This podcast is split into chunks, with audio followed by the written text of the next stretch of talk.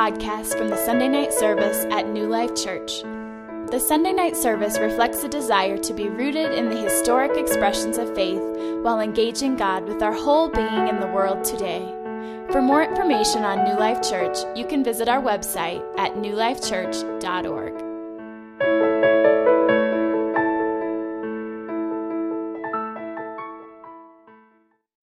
All right, welcome, welcome, welcome. Um, if you're expecting Glenn Packiam right here, um, I am not him.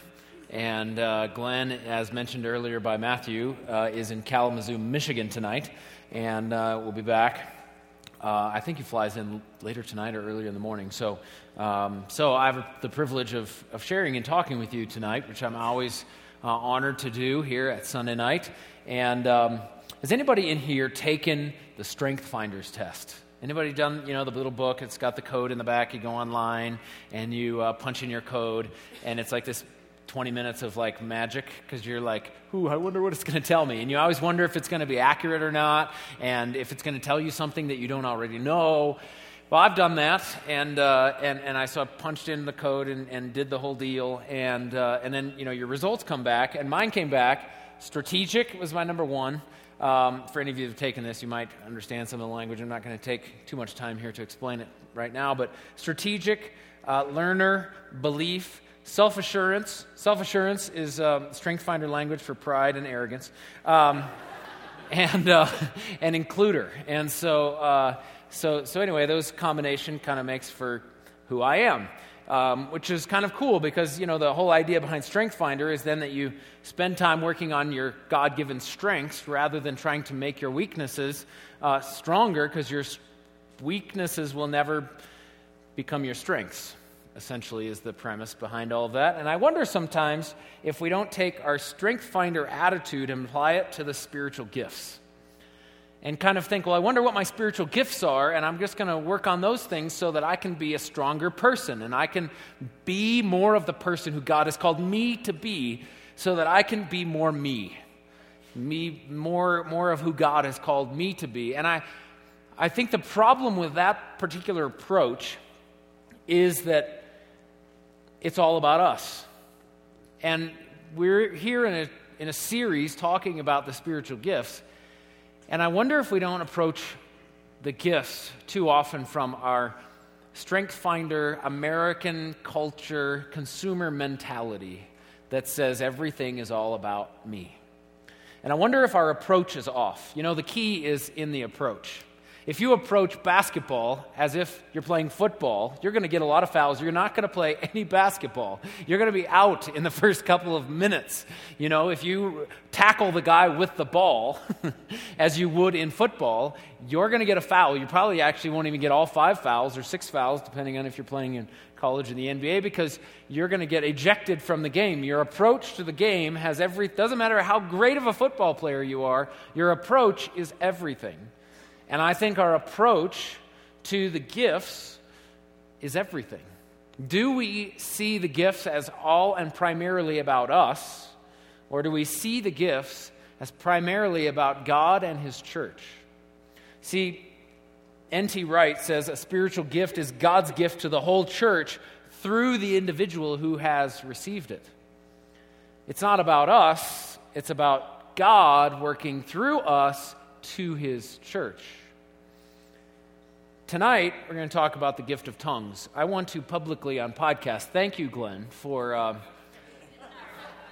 for giving me this opportunity and putting, you know, giving the most controversial, difficult, and maybe sensitive subject to me. Thank you, Glenn. Um, actually, in some ways, I actually would, am honored that he would, he would trust me enough to talk about this with you. Um, and I think that of all the gifts um, you know, we've been talking about the gift of prophecy and the gift of the discernment of spirits and the gift of giving. And, and actually, even in this series, we're not covering all of them that are at least listed within the Bible. Um, but there are, there are a lot of gifts. And, and of all of them, I would say that the one that we're going to talk about tonight is probably the most controversial, uh, the most uh, misunderstood, actually, is what I would suggest to all of us. Um, and the reason for that, I think, is that it oftentimes is poorly packaged. And the reason I say poorly packaged is because it is in the scriptures. The gift of tongues and the interpretation of tongues is in the scriptures. So if it is somehow, um, if we would say, well, I don't like that, it's, we, we take the throwing the baby out with the bathwater. What we're saying is the packaging ruins the package, and I don't think the packaging has ruined the package. The gift of tongues and the interpretation of tongues is in the scripture. And so, what I would hope for us, and I don't know where all of us kind of are coming from in regards to our backgrounds. Some of you might have grown up in the charismatic Pentecostal circles, which you're like, oh, it's about time we talk about this. And then uh, there's others of you that might have grown up in a, in a church where it just was kind of ignored. It wasn't necessarily talked about in positively or negatively. It was kind of a, a out of sight, out of mind. We just won't even um, try, and, try and address it. We'll just leave it over in the, in the corners. Maybe it'll collect enough dust that nobody will see it. Or maybe you've even come from uh, another, uh, another background, and that's the background that says if you go to a church or you walk into a church that says, that, that talks about or embraces the gift of tongues, run away. I, I actually went to a Christian school uh, growing up, and in that Christian school, they um, actually communicated that if you go to a church that talks about or embraces the gift of tongues, um, that church is, is full of the devil. Um, that's their, it's devil language. It's not God language, it's devil language. And so run away, run away, and run away. And, and, and, um, and so, so I'm not sure which approach you're, you're maybe coming from or what kind of background you're coming from, what kind of baggage you carry in in this particular topic.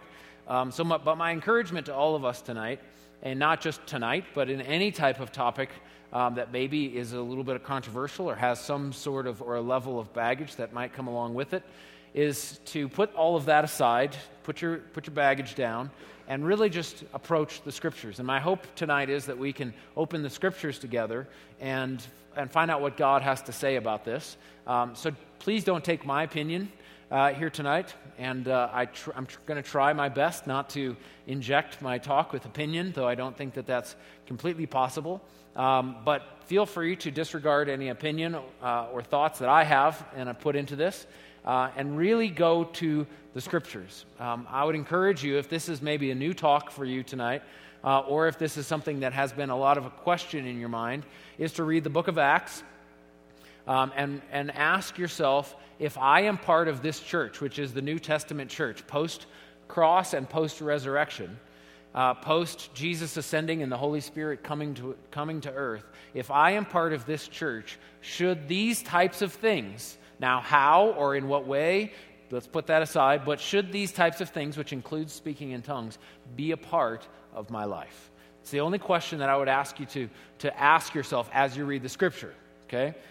So, so, so I want to start off tonight by talking about a few different myths, maybe some, some different ideas that um, I would consider to be myths. Some people would preach them as doctrine, but myth number one is that it is it, meaning the, the gift of tongues is the only evidence of the baptism in the Holy Spirit.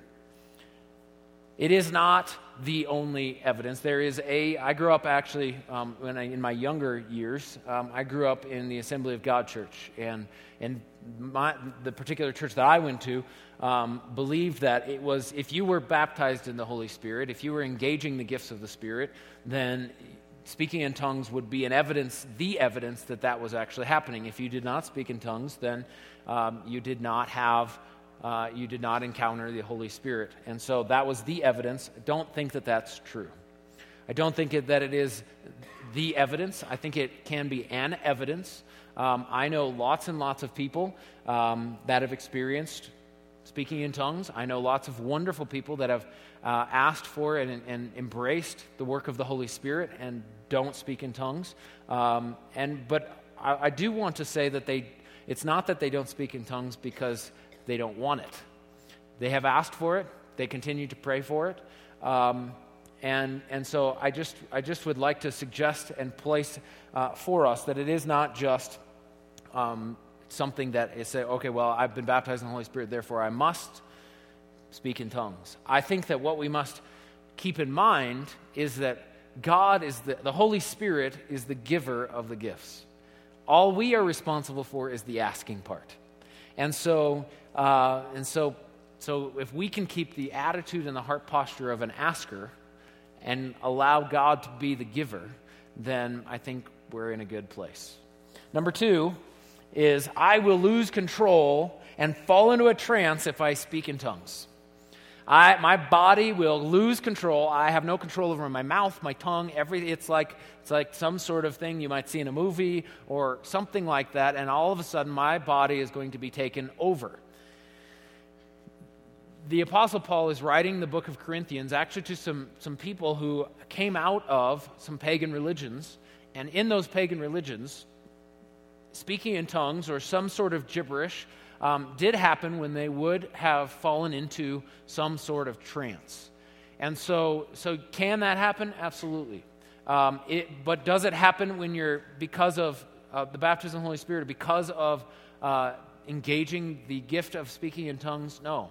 The God, God is looking for us to surrender our wills to Him. But at the same time, that does not mean that God is going to supersede our wills.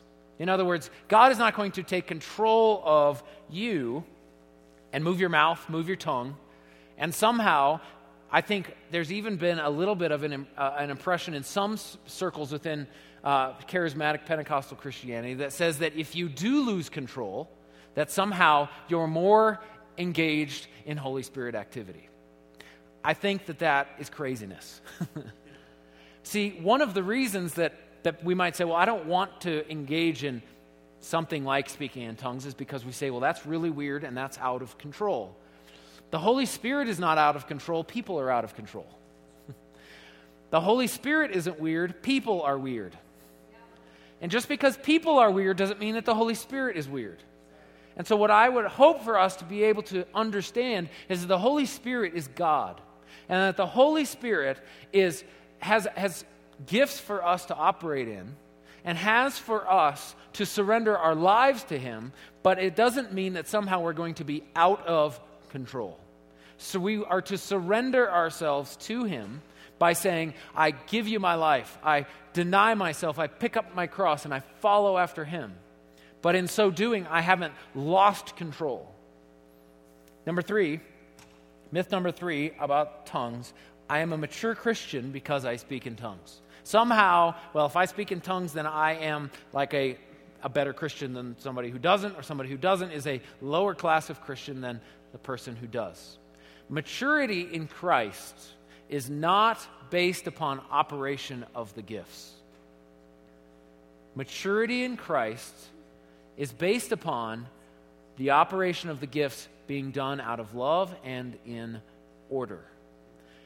The Corinthians when Paul wrote the letter to the Corinthians, he was writing a corrective letter.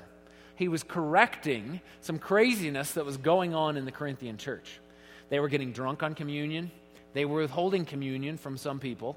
Um, actually, there was, there was some guys that were having sex with their mother in laws, some crazy things going on there. Um, and, then, uh, and then there's some craziness going on in public gatherings. They had prophecies and tongue talking and all these things going on in the middle of these services, and they were basically out of control.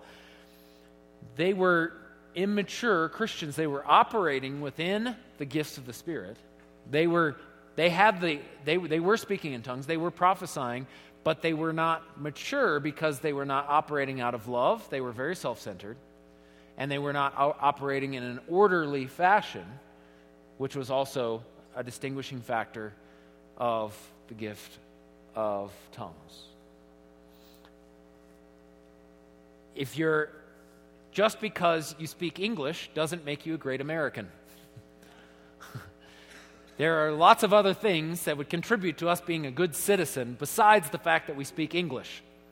And so, just because you might speak in I know some people who speak in tongues who are absolutely immature and totally cra- totally crazy. And I know some other people who do not speak in tongues and they're very mature. So, operating within, with the gift of tongues is not put somebody on some sort of uh, class ladder within Christianity. We are supposed to be maturing. The Bible talks very much about maturing and growing in Christ. Hebrews chapter 5 and, and, and Hebrews chapter 6 talks about moving on from the elementary teachings, from growing from milk to meat. God has for us to mature in Christ. And so this, there is a level of maturity, but it is not the operation of the gift in our lives that determines or signifies our maturity. It is how we operate within the gifts of the Spirit that signifies maturity. Number four, the tongue, tongues and other gifts are no longer active or available today. I think, now this is actually something that is preached pretty, um, pretty widely today. Um, this is not something that, that, uh, that, that, has kind of died off or anything like that. Some of you might have even grown up in, in a, a church like that.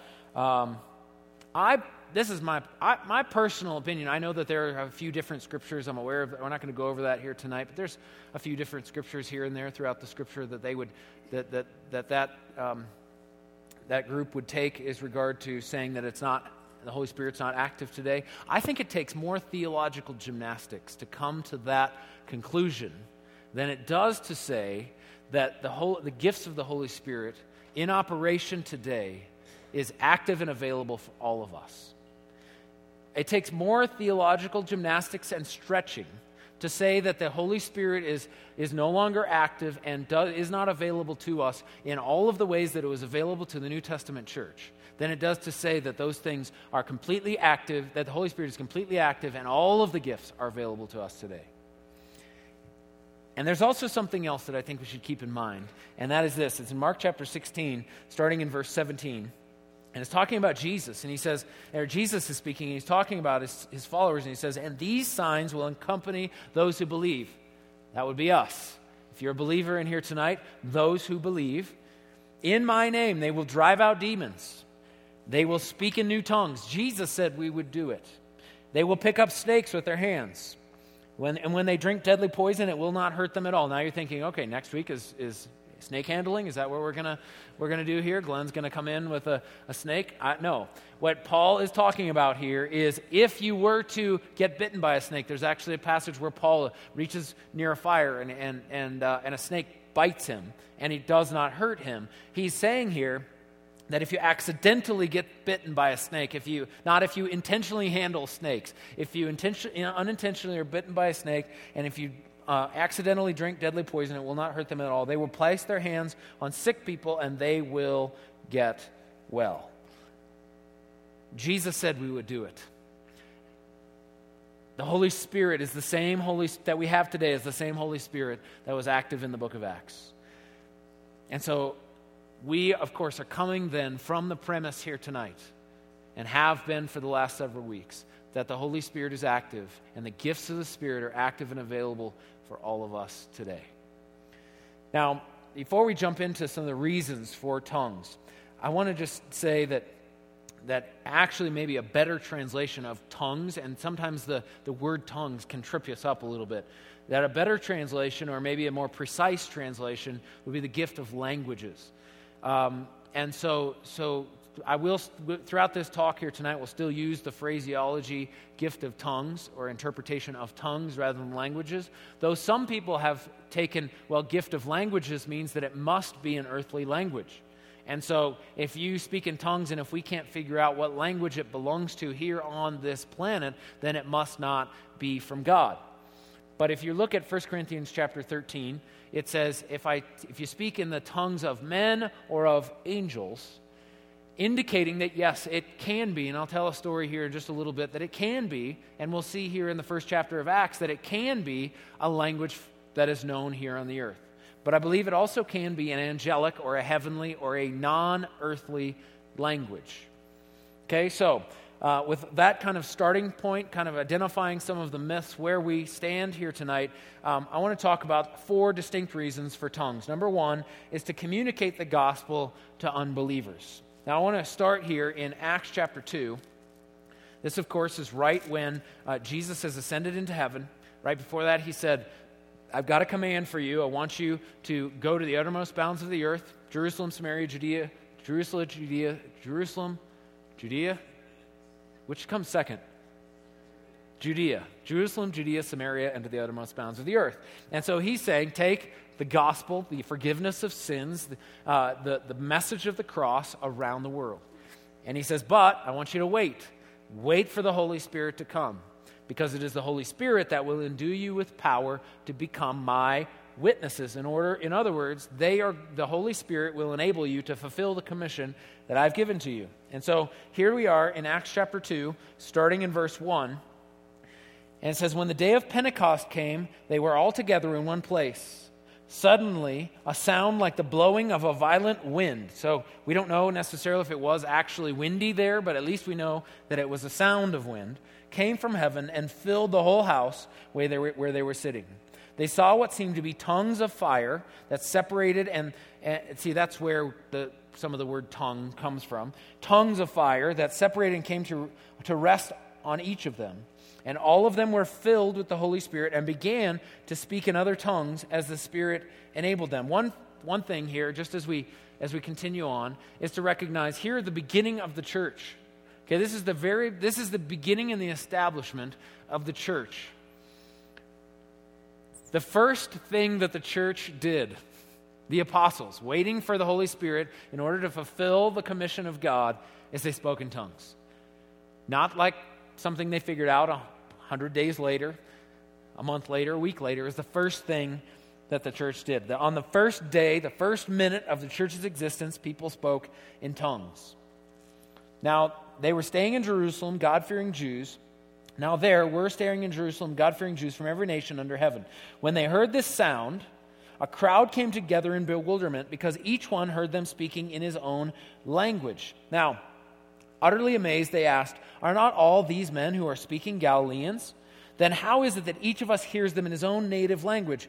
Parthians, Medes, and Elamites, residents of Mesopotamia, Judea and Cappadocia, Pontus and Asia, Phrygia and Pamphylia, Egypt and the parts of Libya near Cyrene, visitors from Rome, both Jews and converts to Judaism, Cretans and Arabs, we hear them declaring the wonders of God in our own tongues. They weren't out preaching on the street corners in tongues. They were all in a room together, and the Holy Spirit descends on them, and they start speaking in tongues, speaking in languages unbeknownst to them.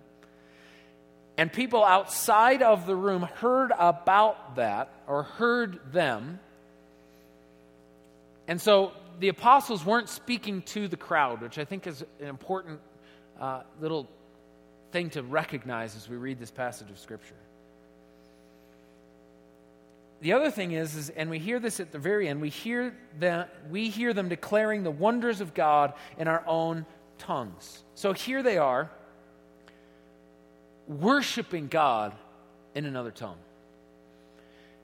I've often heard people, and I, have had the experience where uh, somebody might be worshiping and then they, they transition from worship into tongues. I believe that tongues comes out of and is born out of worship.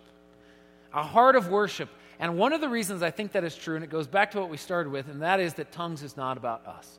The gifts is about God and His church. And God is interested in building and expanding His church. And so here they are, hanging out together, Holy Spirit descends on them. They start speaking in tongues. And what does it do? It starts bringing, talking to the people outside of the room and communicating about God to them in their own language. I have a friend of mine who um, was actually preaching at a church.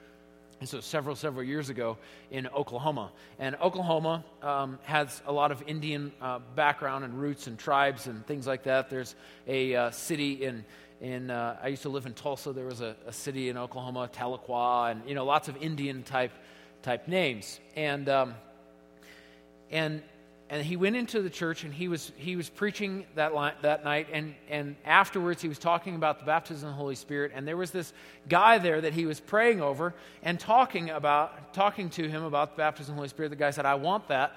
So he prayed over him and prayed over him for the gift of tongues. The guy started speaking in tongues. Now the guy who was my, my friend who was praying over him thought I don't know if this is I mean, it sounds kind of like he's maybe forcing something. I don't know. Maybe he's making something up. And so, he, you know, wanted to, to give him some space or whatever. But while that's happening, this guy starts walking down from the lobby.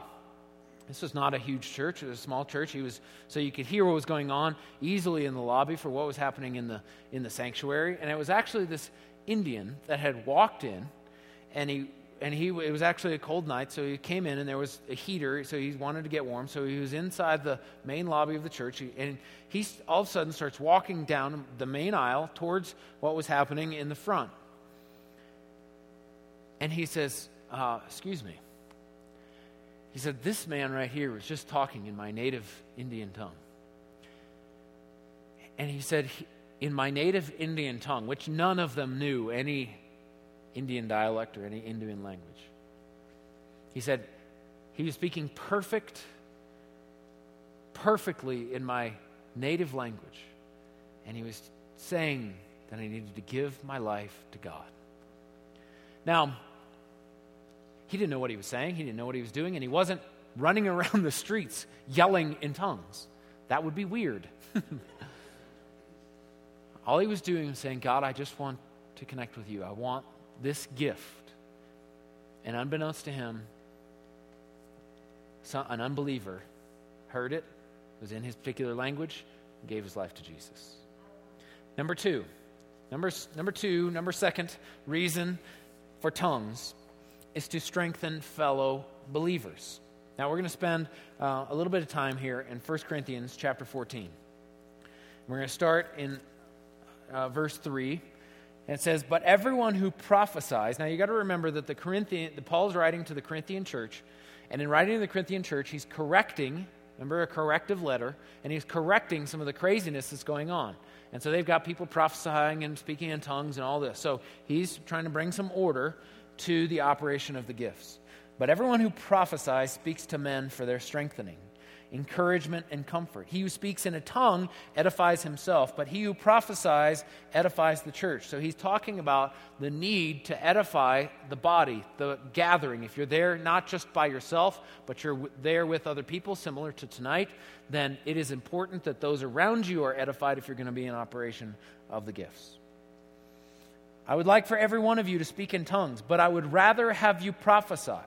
He who prophesies is greater than the one who speaks in tongues unless he interprets, so that the church may be edified. Now, he is not downgrading tongues. I would rather that you prophesy and not speak in tongues. Some people um, ha- I've heard have said, uh, said, well, you know, I think what Paul's really discouraging, he's kind of discouraging tongues. You know, he's, he's saying we should all prophesy, so don't even worry about tongues, which I heard somebody say, well, then you should at least speak in tongues, if it's the least, but that's not the case. Now, but, but he is not downgrading it. What, he is, what he's saying is, he's not saying that prophecy is inherently better or that one gift is better than the other just by the nature of the gift. What he is saying is that in the gathering of believers, it is the most useful because it meets these criteria. It's intelligible and it's order as long as it meets these criteria and it's intelligible and orderly. Now he's going to go on here and he says, Now, brothers, if I came to you and speak in tongues, what good will I be to you unless I bring you some revelation or knowledge or prophecy or word of instruction? Even in the case of lifeless things that make sound, such as the flute or harp, how will anyone know what tune is being played unless there is a distinction in the note, notes? Again, if the trumpet does not sound a clear call, who will get ready for battle? So it is with you. Unless you speak intelligible words with your tongue, how will anyone know what you are saying? You will just be speaking into the air.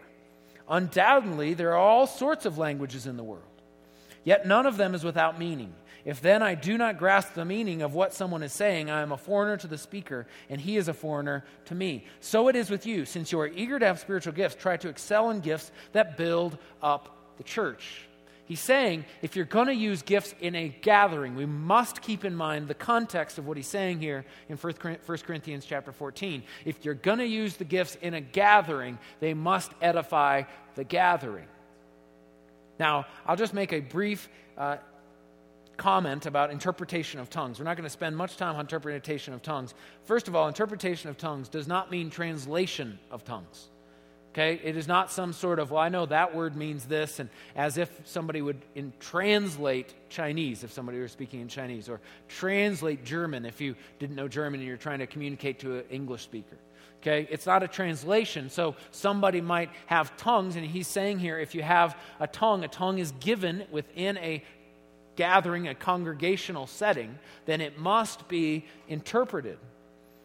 And so, if it's going to be interpreted, if you feel like, well, how do what, what, what is interpretation of tongues? It's not a translation. It would be like God saying, you've somehow feeling an impression of, I think this might mean this. Maybe a scripture might come to your heart. Maybe some sort of um, uh, uh, encouragement. It's it's almost like I think of it as long form prophecy.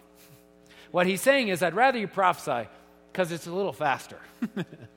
Interpretation, it's tongues and interpretation. Similar thing, because he's saying interpretation of tongues also edifies, but use prophecy, it's a little faster. now, that's my Aaron Sternism kind of rolled into that, so feel free to ditch that. But essentially, he is saying, he's not saying, don't ever speak in tongues. Desire to prophesy, because that you know for sure that's going to edify the gathering. But if you do speak in tongues in a gathering, it necessitates an interpretation.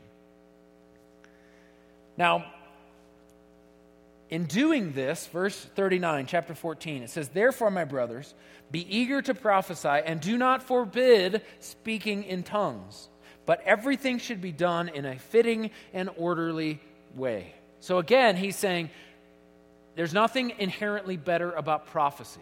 And do not forbid speaking in tongues. If you prophesy or if you speak in tongues and, have an interpretation, they must be orderly. Let's not have too many. I'm to, basically, his, he, he, his criteria is uh, don't speak out of turn. So don't, if somebody starts speaking in tongues, don't just yell, have a yelling match, uh, who can yell louder. Um, and same with prophecy. So speak in turn, uh, only two or three. And if it's a tongue, it must be interpreted. So he's giving these, these, these idea, this idea of order. Now, number one is to communicate to unbelievers. Number two is to strengthen fellow believers. I said this several weeks ago when I was teaching here uh, on Sunday night, and I, I believe that we have the ability to operate within the gifts on a personal as well as a corporate, uh, in, in a corporate setting. For instance, the Bible says that to some is given the gift of faith, but the Bible also says that we all have a measure of faith.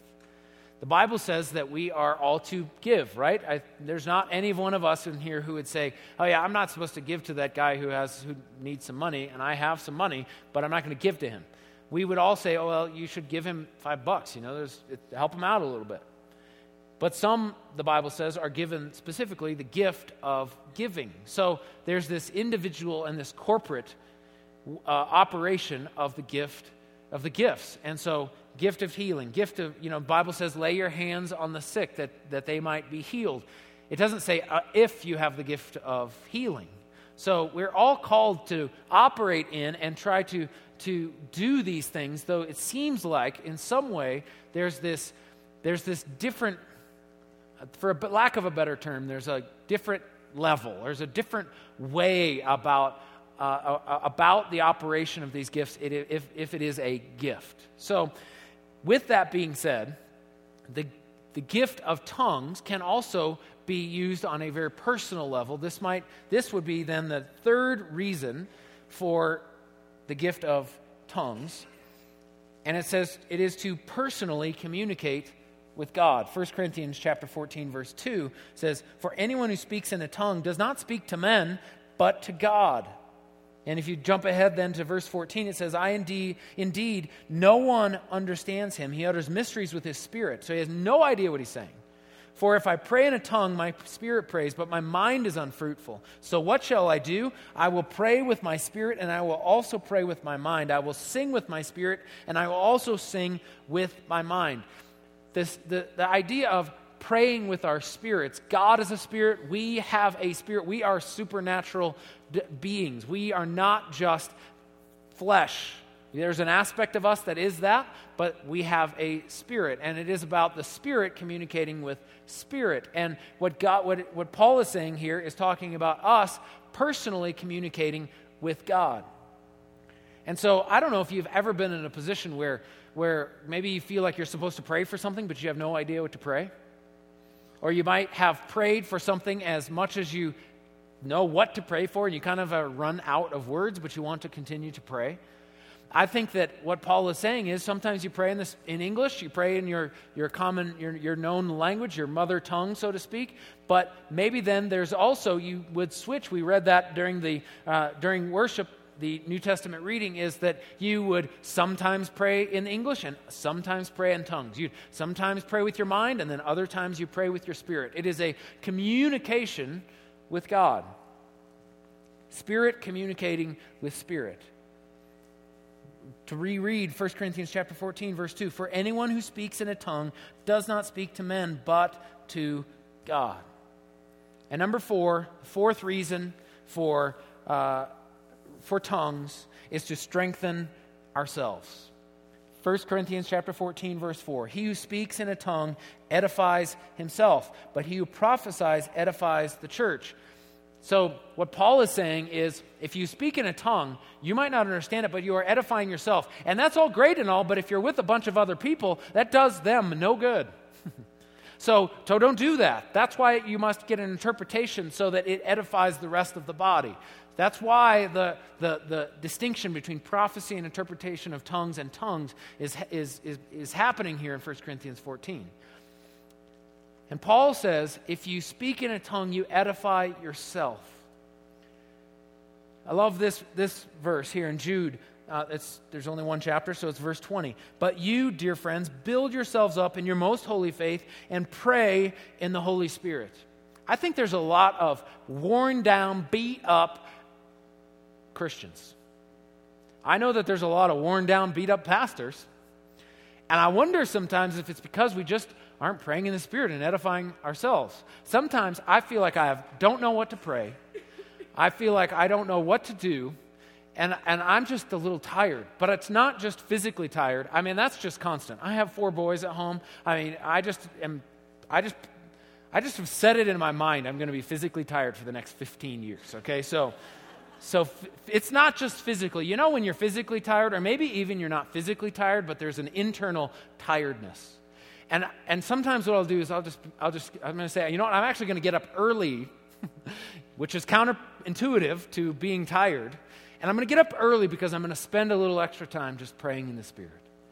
Praying in the Spirit, building up, building myself up in my most holy faith, praying in the Spirit. Spirit communicating with Spirit, edifying myself. This is something that you can do whenever you want to.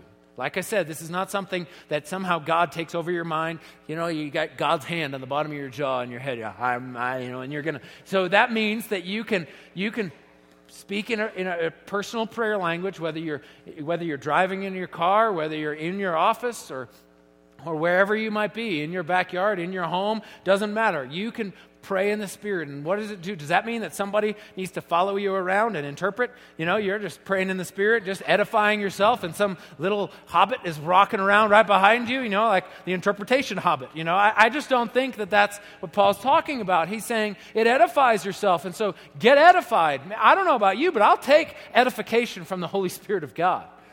So, so you know, like anybody that doesn't want it, I think, dude, you're kind of you're missing out. I mean, Paul says, "I wish that you all speak in tongues more than I do." And I speak a lot.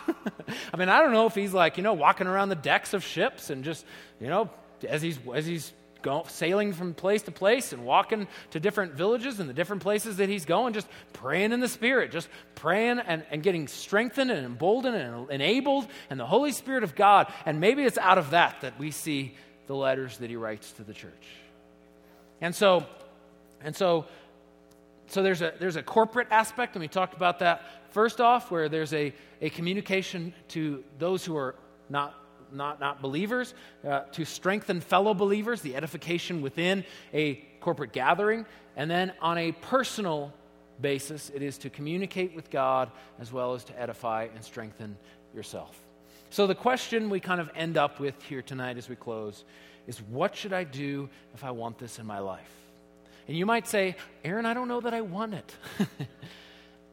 I understand that. I really do. I mean, the reason I say that I understand it is because, because it's weird. I mean, there's no getting around it.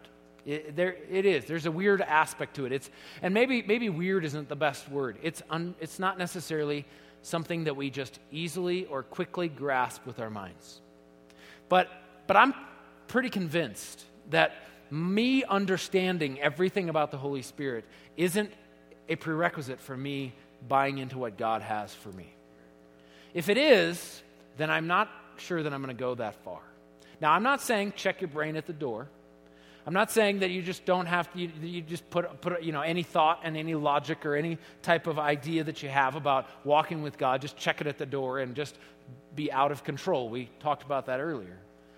But what I am saying is that maybe we don't understand it, but we do recognize that in 1 Corinthians chapter 14, it says, follow the way of love and eagerly desire spiritual gifts. So we say, I don't totally understand this. And it makes me a little nervous because the idea of my spirit communicating with my spirit and me not understanding it, and maybe me, somebody around me misunderstanding me, that scares me. But I think, you know what? I, Jesus said I would do it, and I'm supposed to eagerly desire them. I think too often we're eagerly avoiding them or eagerly neglecting them. And so, what are we supposed to do? Are we supposed to just act crazy? What are we supposed to do? I think there's two very simple steps. Number one is that we ask. We simply might say, well, God, if God really wants me to have it, he'll, he'll make me have it. If somebody has, it's kind of like a boat. If you're a boat and you say, well, I want to go over there, okay, make me go over there. But it's, it's, it's you got to put a sail up. The Holy Spirit is like a wind. Bible says. And so, if the wind is going to catch us, we've got to put our sails up, which to me is the asking. Okay, God, I'm going to put my, my sail up here. And I don't know where you're going to take me, and I don't know exactly which direction the wind is going to blow, but I'm going to put my sail up, and I'm just going to ask, okay, God, I, I would like this. That might be your first request. wondering if somehow you're, you're going to experience this, you know, lightning and weirdness. Holy Spirit's not weird, people are. So the first thing you ask, put up your sail. And the second thing is, is you act. Very simple. And what I mean by act is that God is not going to force your hand, your tongue. It's kind of like if God were giving you the gift of giving. If you had $100 in your back pocket and God was saying, you know what, I think there's a, there's a, there's a family that you're aware of that could really use some money, and you say, oh, I think, I think, I think I'm supposed to give them some money. 100 bucks isn't going to f- just kind of float out of your pocket, float across the room, get into an envelope. God's going to write their address on there. You're going to write. It's going to. He's going to write a little nice little note, put a stamp on there, float up off the desk and into the mailbox, and get to their house. Now that would be pretty sweet if it did, but chances are that that's going to happen is slim to none. You've got to take the $100 bill out of your pocket and either put it in the mail or go and give it to them. There is a element of action. There's an element of you saying, okay, I think that this is happening in me, and so I am going to step out and act. God, I ask for the gift of giving. Okay, well, I think maybe, I think I'm supposed to give some money to that person. Okay, I'm just going to act and do it. Okay, so they put up their sail, then they, the wind starts to blow, and then they act. Same thing. I think, and I think honestly, this ask and act, this put up our sail and then act, is really applies to all of the gifts. It's not just the gift of tongues, it's not just the gift of giving. It's, okay, God, I eagerly desire this. I ask, I'm going to put my sail up. We might say, okay, God, go ahead and give it. We've just got a pole sticking out of the top of our boat. And we're like, how come I never move? You know? It's because you, you know that sail thing that's all wrapped up right there? You need to unwrap it and put it up. Oh, yeah, but that, that means I might, like the boat might rock. I know. Isn't that great? And so, so put the sail up. And so ask. Ask for them all. Ask for all of them all the time. I'm telling you. It's exciting. It's a little scary to, to rock the boat, though. You never know what kind of waves you're going to have. You never know what kind of wind is going to come along. And so put the sail up. Same thing, gift of tongues. Put the sail up. God, I just ask. I'm asking for this. I'm kind of scared to ask, but I'm only asking because, because I think I know that you're alive and I know that you're active and I know that you say to eagerly desire these things. And so I'm just going to ask. And, and so, God, I just ask that you give that to me. And then you act. And maybe it just sounds like something in your head. I don't know. Um, you know, that if you read through the book of Acts, sometimes people lay their hands on them and, and they receive and they receive the gift of tongues, and other times they don't. I know, I know lots and lots of people that have received their personal prayer language. They've received the gift of tongues in their own bedroom. There's this one girl that um, went to the mill several years ago, and uh, I had talked about gift of tongues, and she had these CDs in the car and, um, and she had grown up in a church where this was not talked about at all. And uh, she, she starts listening to it, and, and I, was, I was talking about, you know, uh, just ask for it. And so she, here she is. She had a commute to Denver. And so here she is on like day two or three listening to this CD. And she said, she's like, okay, here I go. And she pulled her car over. I just think it's kind of funny. And, and she pulled her car over and asked, and then she said, she, she emailed me and she said, I felt like the Holy Spirit filled the car. And I just started talking in this, this, this language. I didn't know what it was, but it was, it was awesome. I mean, that's, that's all it is.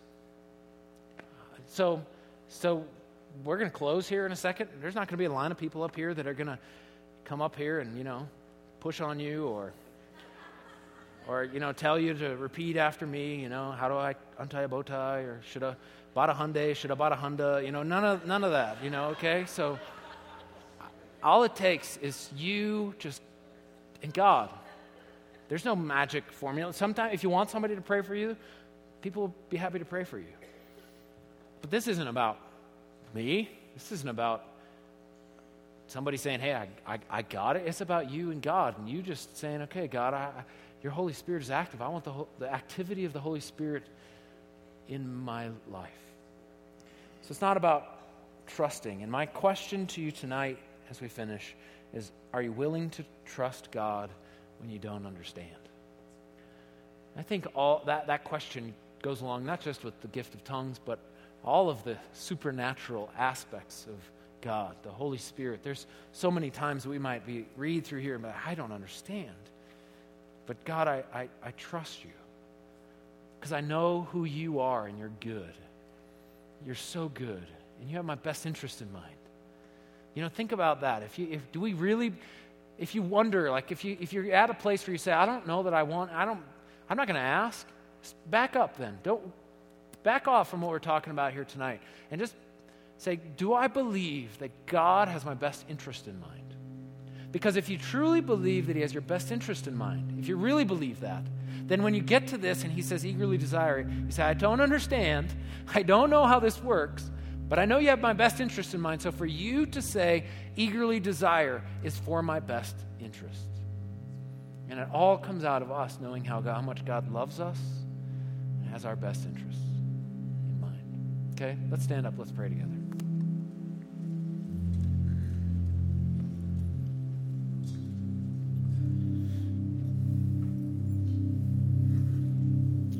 Holy Spirit of God.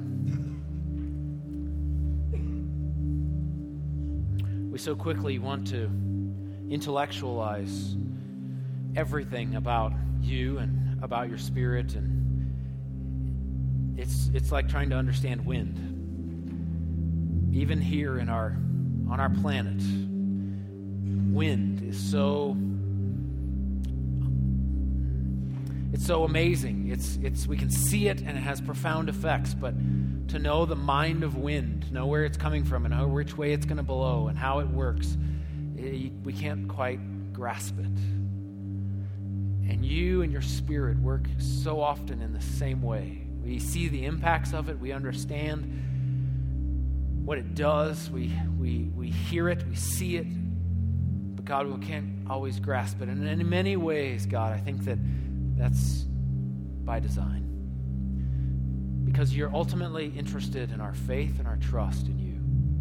Ultimately interested in us submitting our hearts and saying, Jesus, I give you my heart. My heart is yours. Don't understand everything. I'm in a process of maturity and growth, but tonight I, I trust you. And so I pray that trust would well up in our hearts. That this talk wouldn't be about us saying, "Oh, I want to, I want to operate in the gifts for excitement factor," but God, that it would, it would be about something in our heart saying, "God, I want to trust you more, and I want to, as a result of trusting you more, I just want to allow you to operate in my life, not for me, but for the people around me, for the, your church." And so, God, use me. I, I trust you, and out of my trust, I allow you to use me. God, I pray that we would all take the heart posture of eagerly desiring the gifts that you have for us. Be at work in each and every one of us, God. We love you, we trust you, we need you. And everybody said, Amen. All right, well, thank you all for being.